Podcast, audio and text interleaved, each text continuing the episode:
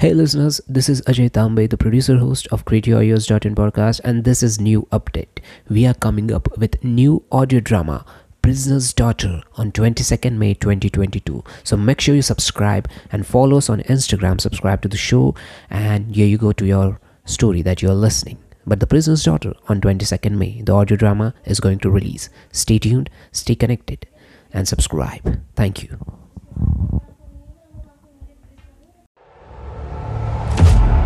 Hey everyone, welcome to Canterville Chase. At half past ten, he heard the family going to bed. For some time, he was disturbed by wild shrieks. The Canterville ghost was disturbed by the wild shrieks of laughter from the twins, who, with the light-hearted gaiety of schoolboys, evidently amusing themselves before they retired to rest. But at a quarter past eleven, all was still, and as midnight sounded, he sallied forth. The owl beat against the window panes, the raven croaked from the old yew tree, and the wind wandered moaning round the house like a lost soul. But the Otis family slept unconscious of their doom, and high above the rain and storm, he could hear the steady snowing of the Minister for the United States. He stepped sleethily out of the wainscoting with an evil smile on his cruel, wrinkled mouth, and the moon hid her face in a cloud as he smiled on his cruel, wrinkled mouth.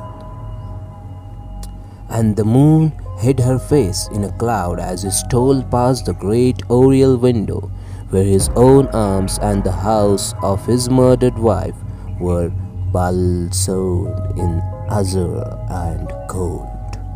On and on he glided like an evil shadow. The very darkness seemed to loathe him as he passed. Once, once he thought he heard, he heard something call and stopped. But it was only the baying of a dog from the red farm, and he went on, muttering strange 16th century curses, and ever and anon brandishing the rusty dagger in the midnight air. Finally, he reached the corner of the passage that led to luckless Washington's room. For a moment, he paused there, the wind blowing his long grey locks about his head and twisting into grotesque and fantastic form and nameless horror of the dead man's shirt. Then the clock struck the quarter, and he felt the time was come. He chuckled to himself and turned the corner, but no sooner had he done so than, with a piteous wail of terror, he fell back and hid his bare hands faced in his long bony hands. Right in front of him, right in front of him, was standing a horrible spectre, motionless as a graven image and monstrous as madman's hideous laughter seemed to have writhed its features into an internal grin. From the eyes streamed rays of scarlet light, mouth was a wide well of fire, and a hideous garment like to his own, swathed with its silent snows, a titan form. On its breast was a placard with strange writing in antique characters. Some scroll of shame, it seemed, some record of wild sins, some awful calendar of crime, and with its right hand it bore a float, a falchion of gleaming steel.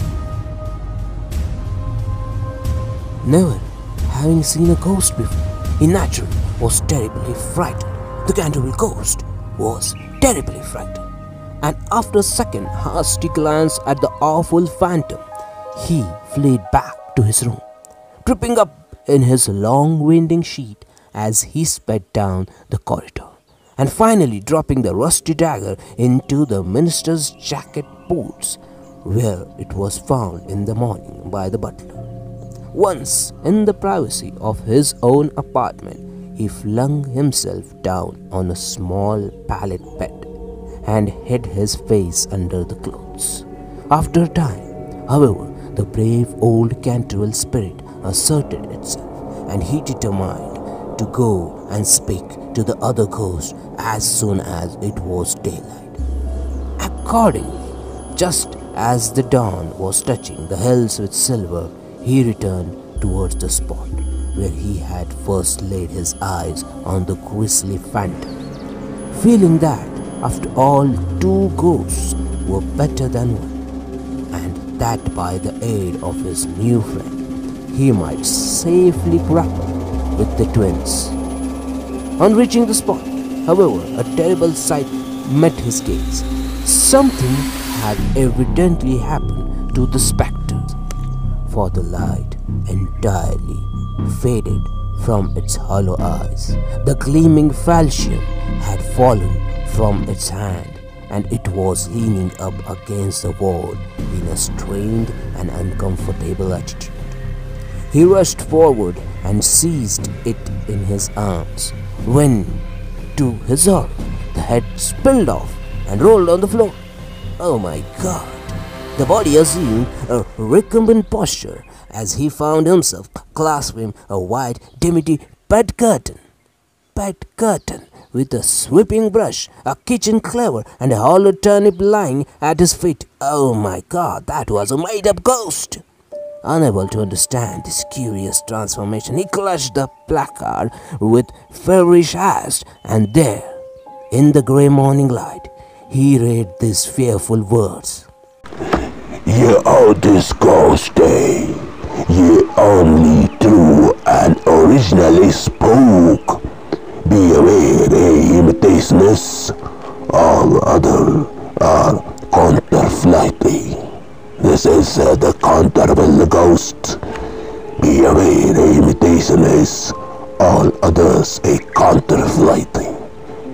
Ye Otis a ghost.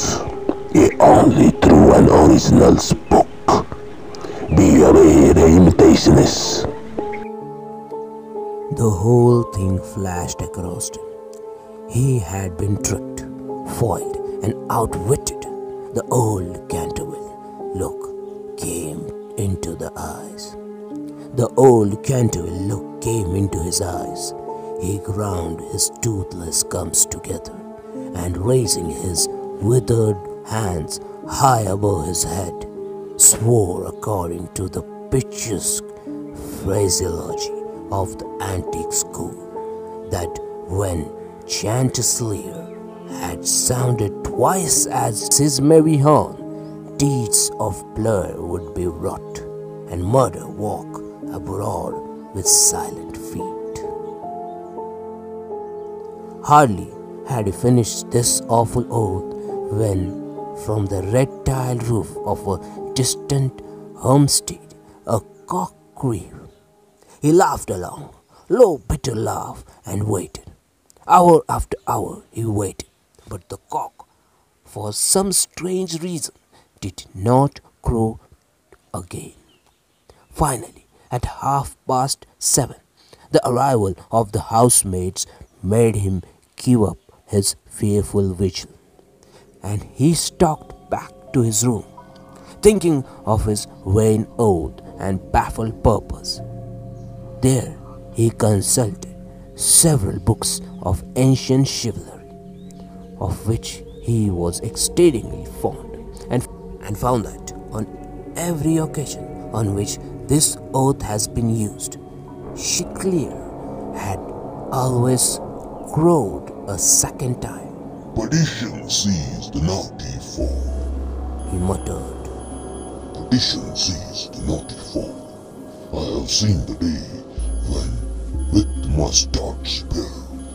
I have seen the day when with mustard spell I would have run him through the gulf and made him crawl for me and dwell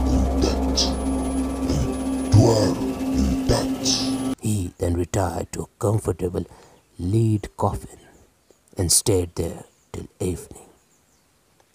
He stayed there till evening. Hey everyone, thank you for listening to the chapter 4th of The Canterville Ghost by Oscar Wilde. Only on CreatyAudios.in podcast. This is Ajay Tambe, the host and producer of CreatyAudios.in podcast.